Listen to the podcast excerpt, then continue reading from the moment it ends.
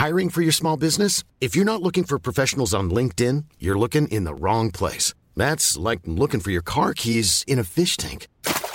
LinkedIn helps you hire professionals you can't find anywhere else, even those who aren't actively searching for a new job but might be open to the perfect role. In a given month, over 70% of LinkedIn users don't even visit other leading job sites. So start looking in the right place. With LinkedIn, you can hire professionals like a professional. Post your free job on linkedin.com slash people today.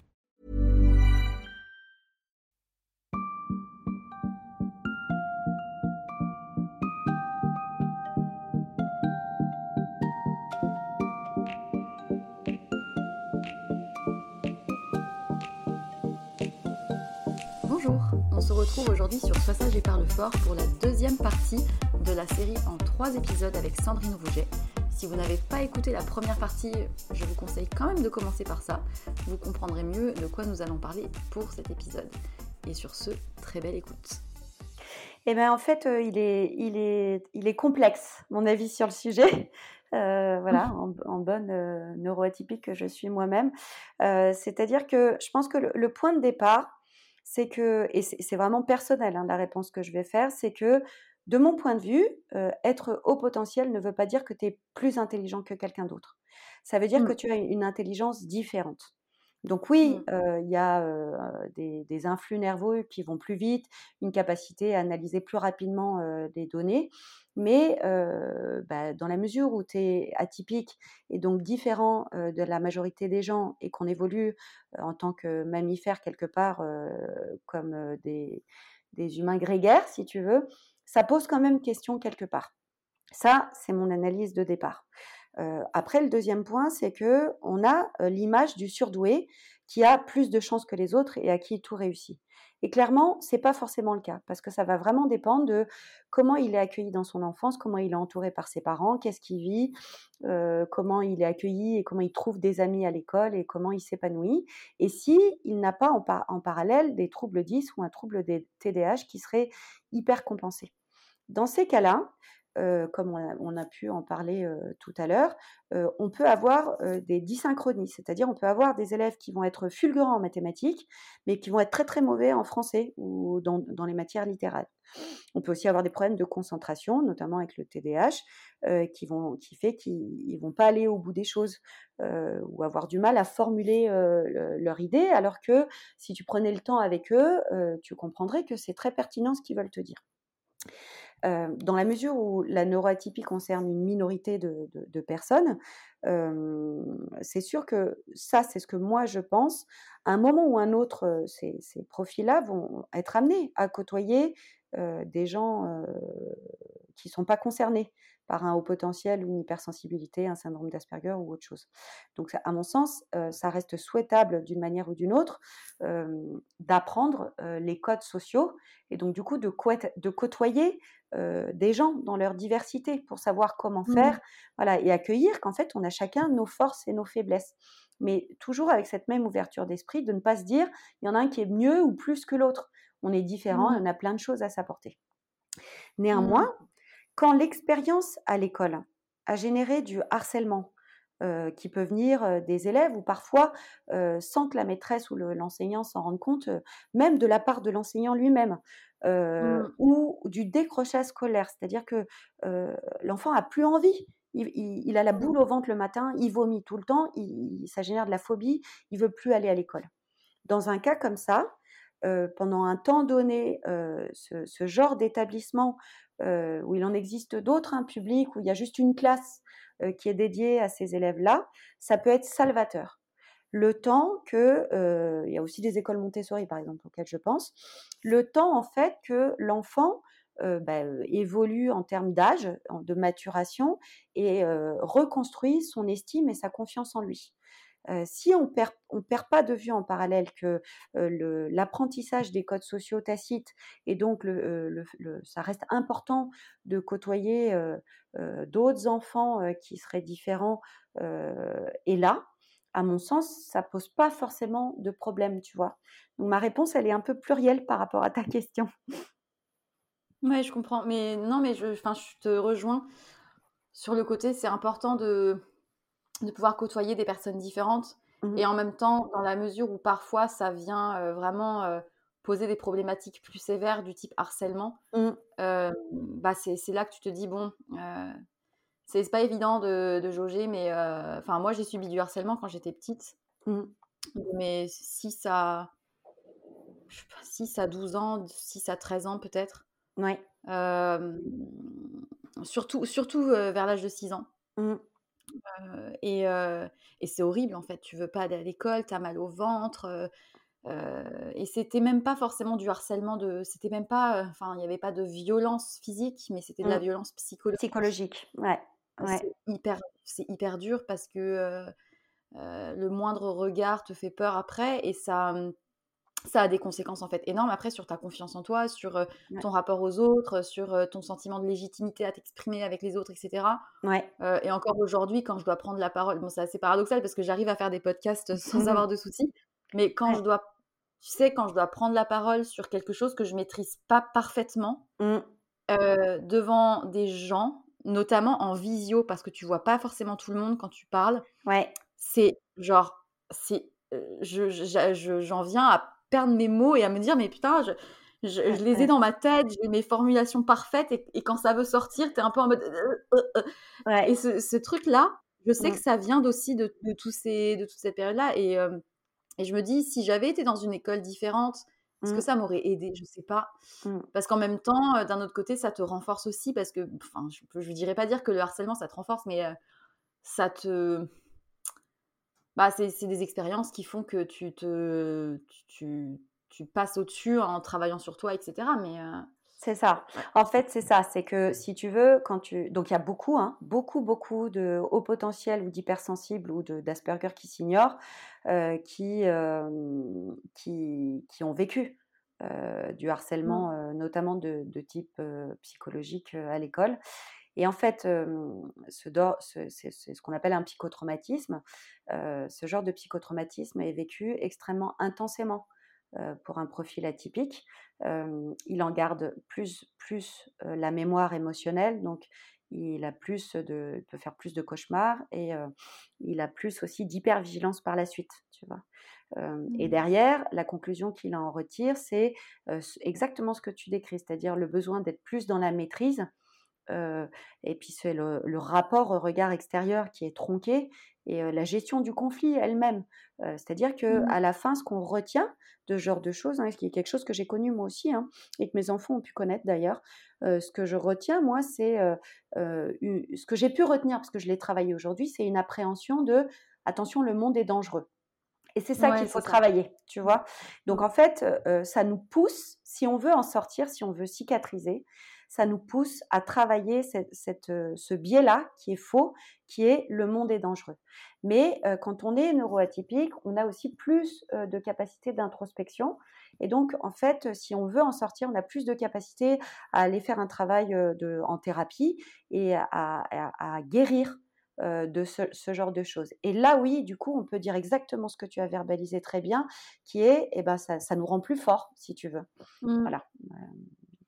Bah ouais, bah, hyper d'accord avec toi. Et j'en viens sur un, sujet, un autre sujet qui, dont on a un petit peu parlé.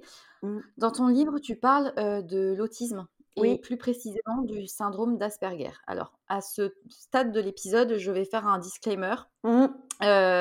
Le terme Asperger est très décrié depuis quelques temps, mmh. euh, enfin même plus de voilà, depuis quelques années, en raison de la personne à qui on doit ce nom, mmh. puisque le terme d'Asperger vient de Hans Asperger, psychiatre autrichien qui a vécu euh, durant l'Allemagne nazie et qui est aujourd'hui euh, accusé d'avoir fait le tri entre guillemets entre les autistes considérés comme récupérables du fait de leur QI élevé et les autres qui étaient bons pour la déportation. Donc Autant dire que ce, je sais, pour en avoir parlé avec une personne, j'en ai parlé avec une personne qui, qui, qui, est autiste, et, et, quand je lui avais parlé du mot syndrome d'Asperger, elle m'avait dit, oulala, ce mot à bannir, ne parle pas de ce mot dans ton épisode parce que il faut pas en parler. Enfin, voilà. Mmh, et du coup, moi, je ne savais pas, tu vois. Du coup, j'ai tapé, je, je, me suis renseignée, tu vois. J'ai fait ah oui, bah, en effet. donc D'ailleurs, il me semble qu'aujourd'hui, je suis même pas sûre qu'on utilise encore ce terme-là. Je ne mmh. sais pas. Je on le voit encore beaucoup, donc je, pense qu'il est encore largement utilisé. Mais mmh. bon, pour des raisons pratiques et pour des raisons de, de, toucher les gens plus facilement, parce que c'est un mot que les gens connaissent, tu as décidé d'utiliser ce terme pour ton livre. Mmh. Est-ce que tu peux nous expliquer quelles sont les particularités de ce syndrome, si on peut dire syndrome, et les caractéristiques un peu des personnes qui sont concernées? Oui, donc en fait, effectivement, aujourd'hui, on n'utilise plus officiellement ce terme. C'est-à-dire que dans le DSM5, aujourd'hui, la terminologie consacrée, c'est trouble du spectre autistique, donc le sigle TSA.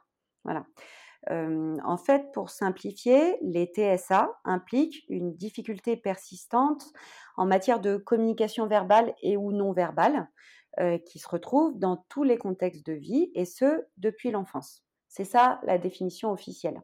Donc en gros, pour simplifier, ça suppose que au quotidien et en permanence, dans tes interactions avec les autres, il y a des malentendus. Donc, mmh. tu peux avoir un, un, autiste a du mal à comprendre l'état émotionnel d'autrui à un instant T, et donc de s'adapter, de réagir en conséquence. Parfois, il y a une, on appelle ça de la congruence. Il y a un manque de congruence entre ton comportement verbal, ce que tu vas dire, et ton comportement corporel. Des absences d'expression du visage, de, une difficulté à regarder dans les yeux tu peux avoir des stéréotypies, par exemple, tu sais, avoir besoin de bouger les mains en permanence ou taper des mains ou bouger, bouger basculer ta jambe. tu peux aussi avoir des tocs ou des routines, avoir beaucoup de mal à gérer le changement, ce qui génère une angoisse pour toi voilà, en gros, tu as, ces, éléments principaux et aussi une, bah, cette hypersensorialité qui est la même que chez l'hypersensible. Voilà. Donc ça, ce sont les, éléments principaux, si tu veux. Pour autant, ce sigle de TSA rassemble des expériences de vie et des fonctionnements très, très différents au niveau mental parce que c'est pas du tout la même chose si on est un autiste avec une déficience mentale, qui est ce qu'on imagine le plus facilement, si tu veux, ou si on est un autiste de haut niveau, qui est quelqu'un qui a en général un retard de langage jusqu'à 5-6 ans avant que l'ensemble se régule, et qui en parallèle a par contre des compétences en perception visio-spatiale qui sont vraiment hors normes, ou si on a ce qu'on appelait ancien, enfin, avant le syndrome d'Asperger. Euh, qui est quelqu'un qui, très très jeune, a des, compétences en compréhension verbale euh, qui sont étonnantes. C'est souvent quelqu'un qui parle un peu comme un dictionnaire, avec une voix un peu monocorde, mmh si tu veux. Voilà. Le problème, euh, c'est que, donc pour réexpliquer pourquoi moi j'ai choisi d'utiliser le syndrome d'Asperger, c'est que c'est cette notion-là avec cette capacité à être très très attentif au, langage, à comment tu l'utilises, avec être un peu un ton un peu un peu hautain, un peu spécieux si tu veux, qu'on peut retrouver chez des profils au potentiel, notamment à dominante méthodique, et qui peut poser la question de est-ce que mais il est l'un, il est l'autre, il est un mélange des deux. Et moi, comme mmh. je, connais bien mes lecteurs et mes lectrices aujourd'hui, je sais qu'au milieu de la nuit, ils sont en train de lire mon livre, ils tombent sur ce, sujet-là. Et comme moi, je décris vraiment dans le quotidien ce que ça veut dire, ils se disent, oh là là, mais en fait, si ça se trouve, je suis aussi concernée par ça. Ils vont tout de suite aller chercher sur la toile ou le lendemain un livre qui va leur parler de ça. Or, mmh. aujourd'hui, c'est à travers le, thème de syndrome d'Asperger qu'ils vont trouver le plus d'informations qui peuvent les interpeller et leur faire se poser la question de est-ce que je suis l'un ou l'autre ou un mélange des deux ou un très haut potentiel parce qu'on retrouve aussi des traits autistiques chez le très haut potentiel. C'est la raison pour laquelle, si tu veux, moi j'ai fait le choix de garder cette notion-là, parce que je pense qu'aujourd'hui, l'enjeu principal reste encore de mieux, de s'assurer que tout le monde connaît bien l'ensemble des fonctionnements autistiques et une fois qu'on sera arrivé à ce, stade-là de compréhension généralisée, alors ce serait vraiment opportun de, changer les noms. Mais si on change en permanence les noms et qu'on lance une guerre sur ce sujet-là, on facilite pas une meilleure compréhension des choses. En tout cas, c'est mon mmh. point de vue à moi, si tu veux. Oui, je comprends. Et c'est c'est intéressant parce que c'est vrai que souvent, enfin moi j'avais dans, dans l'imaginaire que j'avais du, du, terme syndrome d'Asperger, je pensais que c'était forcément, je pensais que c'était forcément des gens très très très intelligents et ça, ça me fait penser au film Rain Man avec comment s'appelle Tom Cruise et Dustin Hoffman. Mmh. Excellent ce film au passage. Forcément, si vous ne le connaissez pas, regardez ce film. Mmh.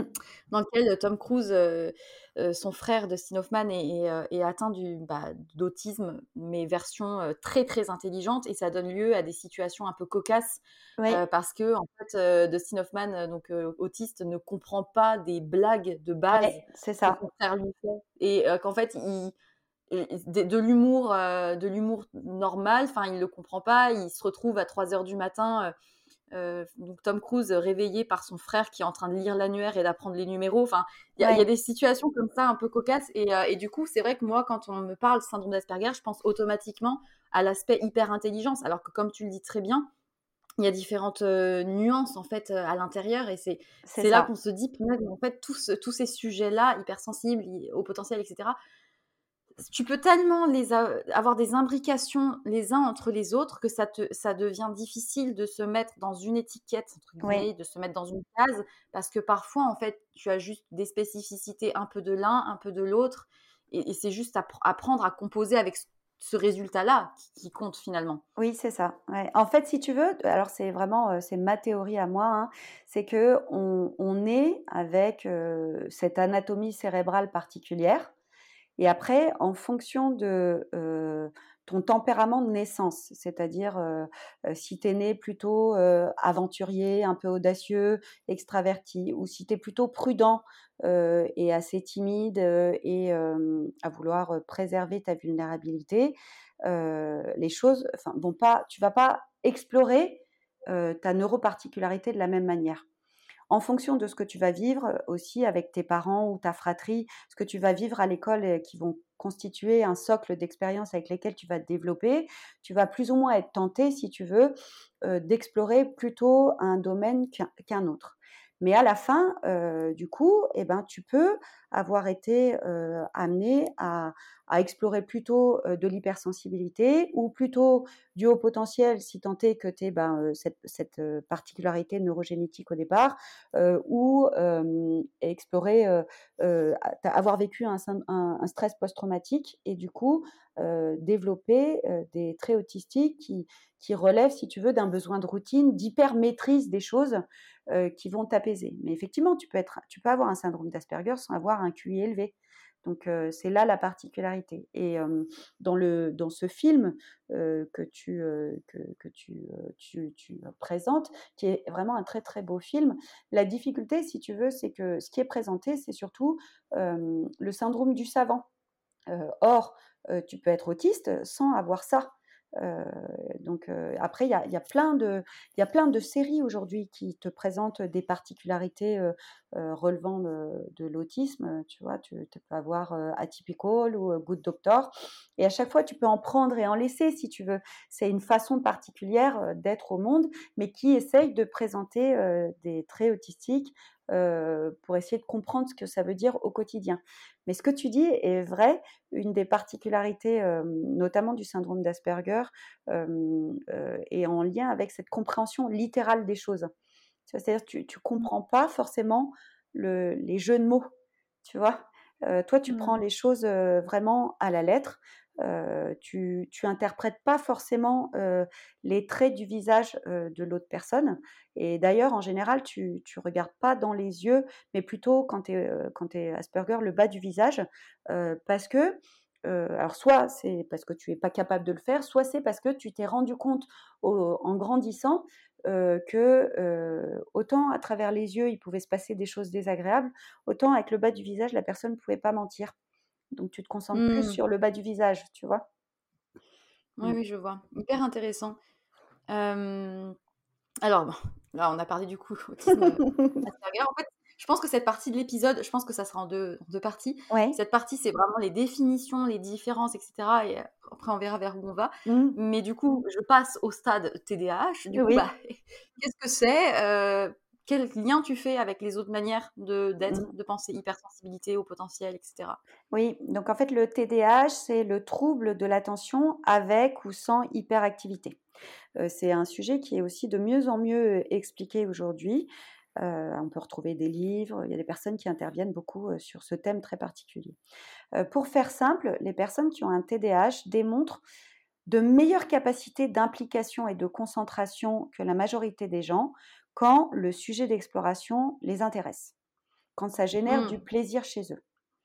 À l'inverse, ils ont vraiment beaucoup, beaucoup plus de mal que les autres à se concentrer et aller au bout d'une tâche si le sujet ne les intéresse pas. En gros, si je simplifie, c'est ça, un TDAH. Euh, ce sont des quand, quand, ces personnes-là présentent aussi le volet hyperactivité, euh, ce sont des personnes qui n'ont pas le bouton ce n'est pas une bonne idée.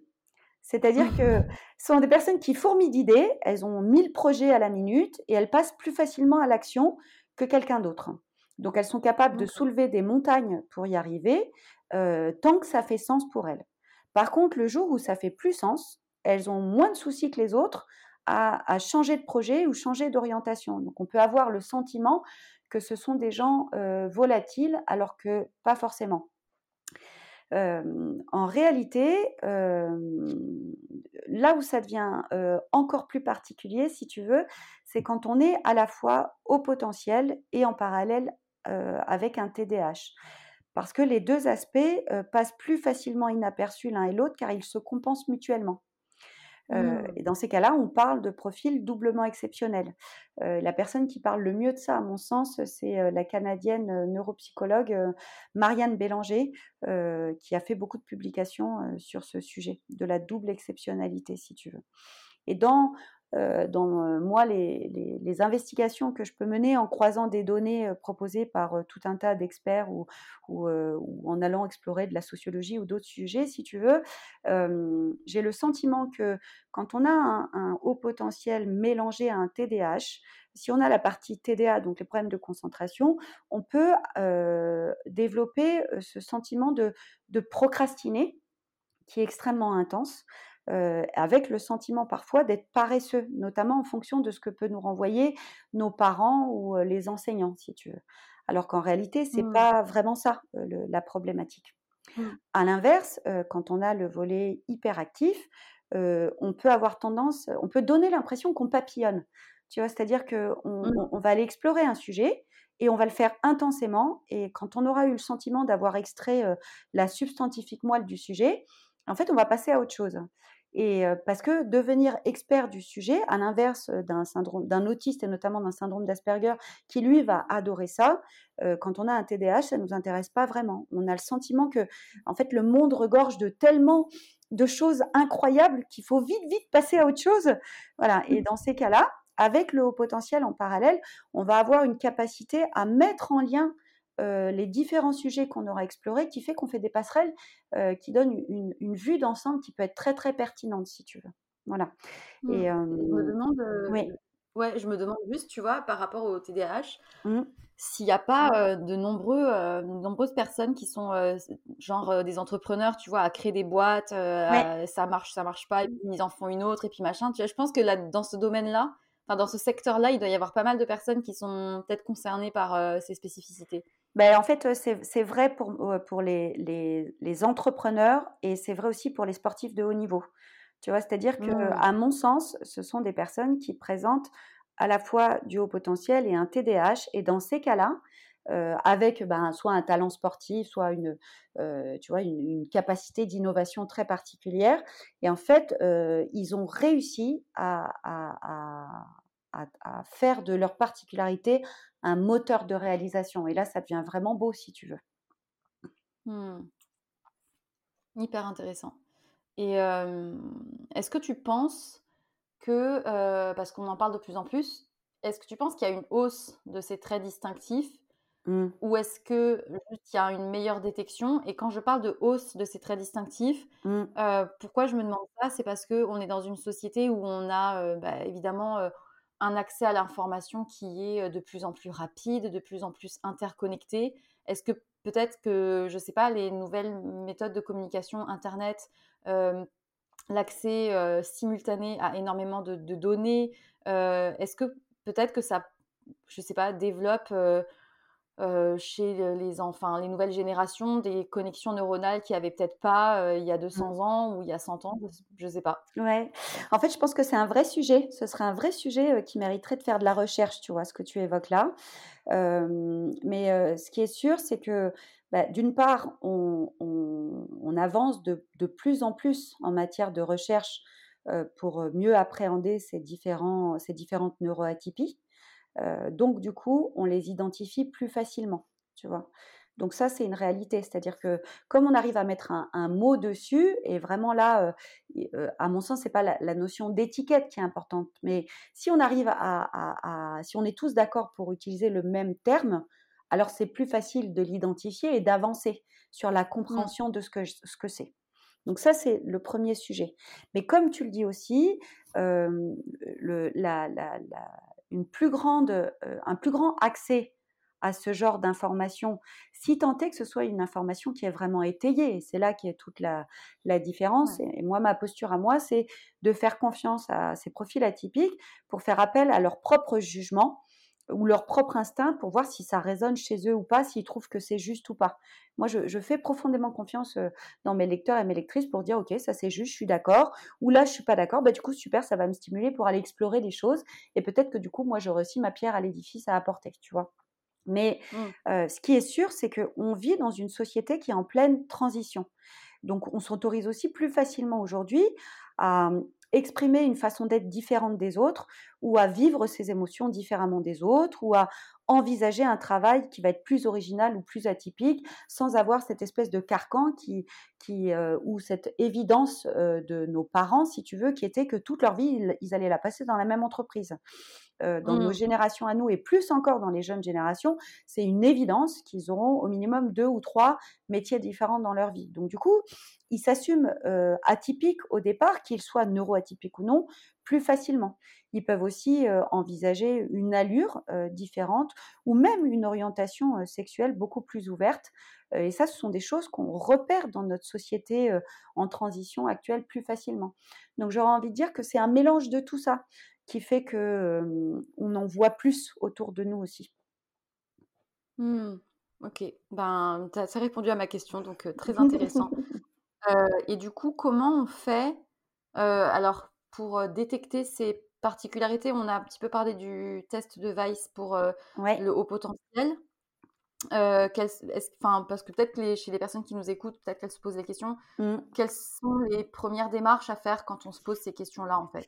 Alors moi je pense que là, ben, l'idéal de la première démarche, c'est quand on écoute un podcast comme le tien et qu'on se dit ah ouais là ah. là ça me parle quoi. Tu vois moi ça, ça a commencé comme ça chez moi. Tu vois j'ai j'ai avalé euh, tous les livres qui me qui me tombaient sous la main. Euh, j'ai écouté tous les podcasts mmh. possibles. J'ai assisté à toutes les conférences avant d'arriver à toutes les études qui avaient pu être publiées euh, sur le sujet. Je pense que ça c'est intéressant d'aller voir tiens ça résonne ou ça résonne pas. Ensuite, mmh. si tu veux, en fonction du domaine qui nous appelle, si c'est l'hypersensibilité, par exemple, il existe un test qui a été développé par Hélène Aron. Donc, c'est intéressant d'aller faire ce test. Donc, il y, en a qu'on peut trouver sur Internet. Et puis après, bah, d'aller voir un psychologue qui, est, qui est un professionnel du sujet. Ça peut valoir le coup. Donc, sur le haut potentiel, on en a parlé. attends, excuse-moi, je vais éternuer. À tes souhaits.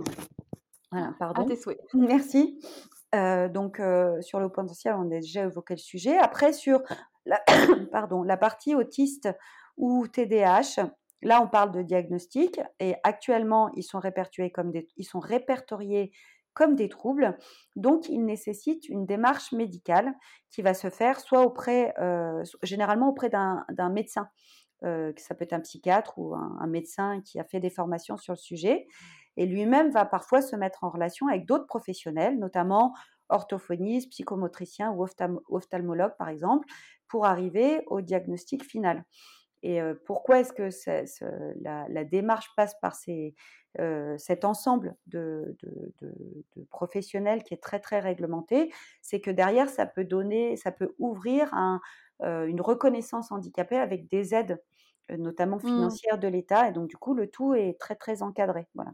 Mais ces, différents sujets j'ai essayé de les expliquer le mieux possible dans mon livre pour donner des clés, si tu veux, à ceux qui se mmh. sentiraient concernés par tout ça. Et alors, du coup, maintenant qu'on a posé toutes les définitions, les détections, etc., comment, quand on est une personne hypersensible ou avec un haut potentiel, comment on fait? C'est une grande question, mais mmh comment on fait pour bien vivre?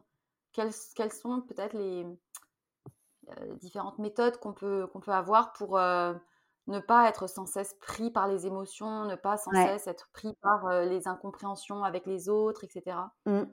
En fait, si tu veux, parmi ces profils-là, déjà, il y a des gens qui vont très très bien. Tu vois, ils savent déjà, ils ont appris en grandissant à, développer des stratégies naturelles qui font qu'ils n'ont pas de problème avec tout ça. Parce qu'en réalité, le, le, problème majeur avec ces particularités, c'est qu'elles te font, elles, te, elles t'amènent, si tu veux, à te comporter parfois au quotidien différemment des autres. Donc, en mmh. réalité, la difficulté, elle est plus en lien avec le regard extérieur, l'épuisement que tu peux avoir au niveau sensoriel et comment tu t'autorises à l'exprimer, ou ce besoin d'intensité, de stimulation intellectuelle qui va faire que tu vas très vite t'ennuyer, par exemple, dans un travail ou parfois même dans une relation, c'est ça qui va poser problème. Ou alors aussi ton rapport à la gestion du conflit. Donc au départ, qu'est-ce qu'on fait? Eh ben, le plus important, c'est déjà de mettre le doigt dessus. C'est-à-dire de mmh. comprendre qu'il y, y, a une neuroatypie qui est cachée derrière tout ça qui est qui est comme c'est pas un handicap, c'est une particularité qui est invisible, mais qui vient expliquer un grand nombre de, de tes comportements.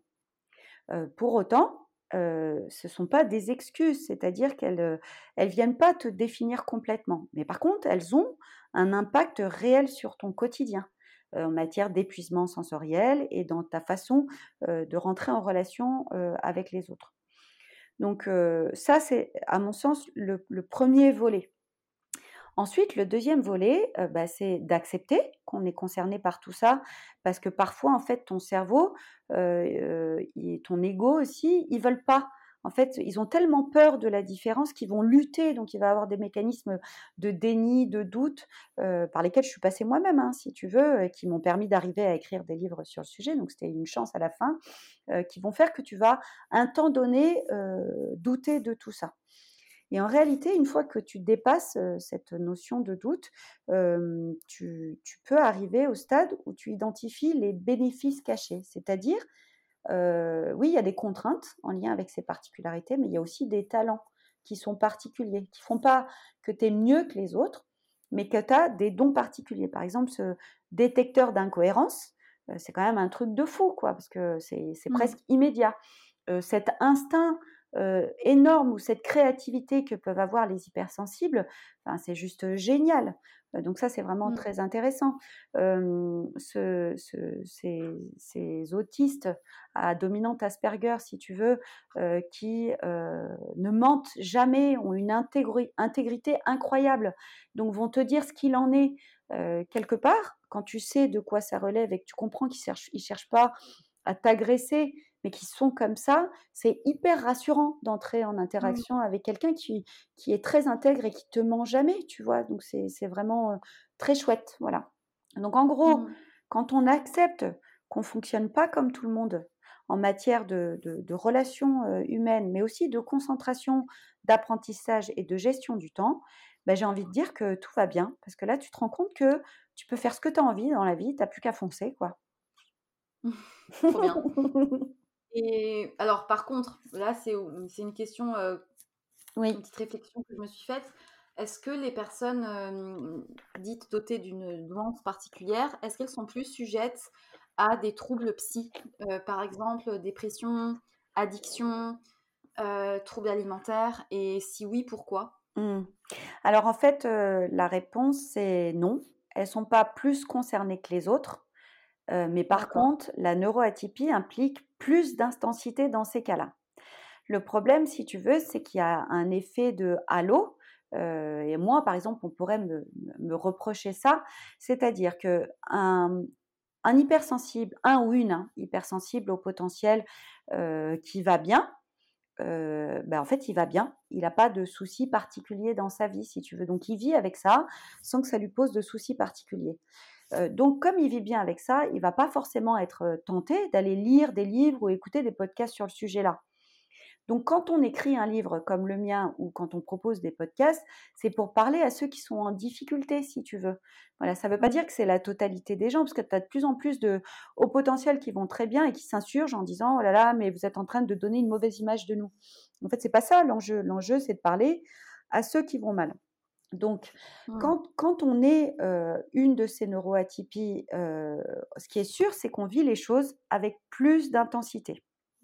Si on, revient par exemple aux addictions, aux troubles alimentaires plus général, en général, chez un profil haut potentiel qui est dans l'hyper-maîtrise permanente, ou chez un, syndrome d'Asperger d'ailleurs, hein, qui va être tout le temps dans, dans l'hyper-maîtrise de tout, en fait, on a constaté qu'il pouvait, pouvait avoir une tendance aux addictions ou à des troubles alimentaires parce qu'en fait, chez eux, c'est un moyen de lâcher prise. Euh, mmh. de, s'offrir une pause. Tu vois, ils sont tellement fatigués d'être dans la maîtrise surtout que c'est le seul endroit où ils s'autorisent, si tu veux, à être entre guillemets un mauvais garçon ou une mauvaise fille. Mais des études ont aussi démontré que chez ces profils-là, la neuroatypie était aussi protectrice, dans le sens où ces profils-là se voient en train de faire et donc, ils ont plus de capacité à pas aller au bout du, tout, du truc, à tomber complètement dans l'addiction ou mmh. le trouble alimentaire sans pouvoir en revenir. Ils vont avoir plus de capacité à s'en sortir, donc soit seuls, soit accompagnés en thérapie. Et en ce sens-là, c'est intéressant, si tu veux. Après, mmh. tu as quand même certains profils qui, qui peuvent présenter à la fois une neuroatypie et un trouble anxieux ou une névrose.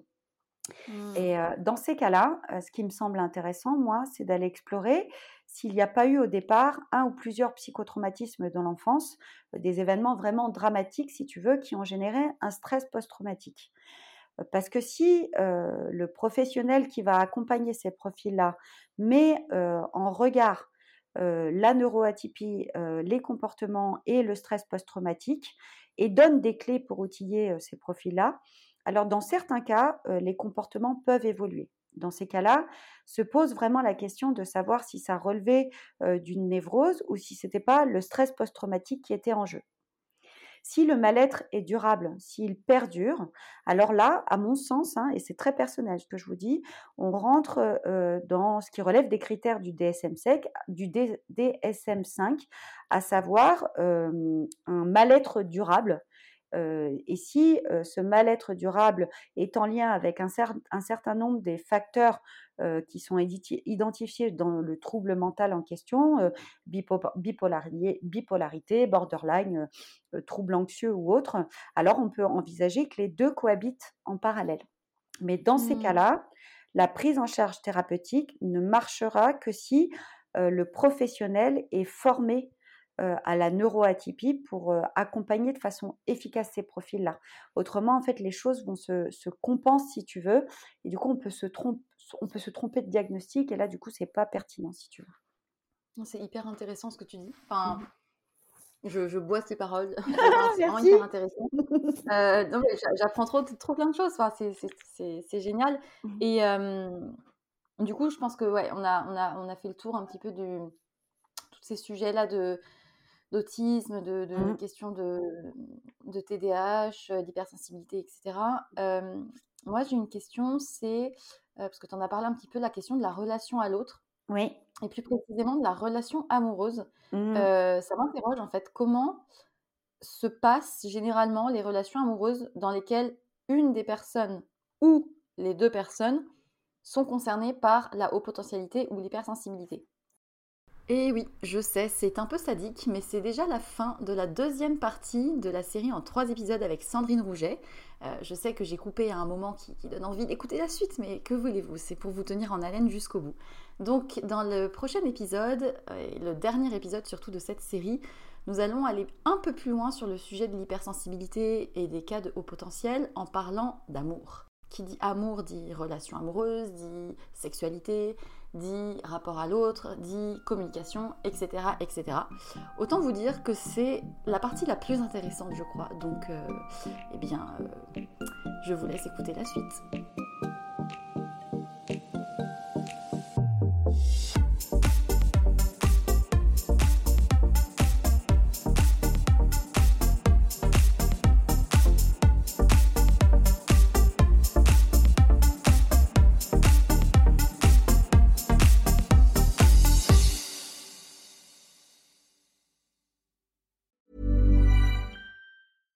Selling a little or a lot? Shopify helps you do your thing however you cha-ching. Shopify is the global commerce platform that helps you sell at every stage of your business. From the launch your online shop stage to the first real life store stage, all the way to the did we just hit a million orders stage. Shopify is there to help you grow. Shopify helps you turn browsers into buyers with the internet's best converting checkout. 36% better on average compared to other leading commerce platforms because businesses that grow grow with Shopify. Get a $1 per month trial period at shopify.com/work. shopify.com/work.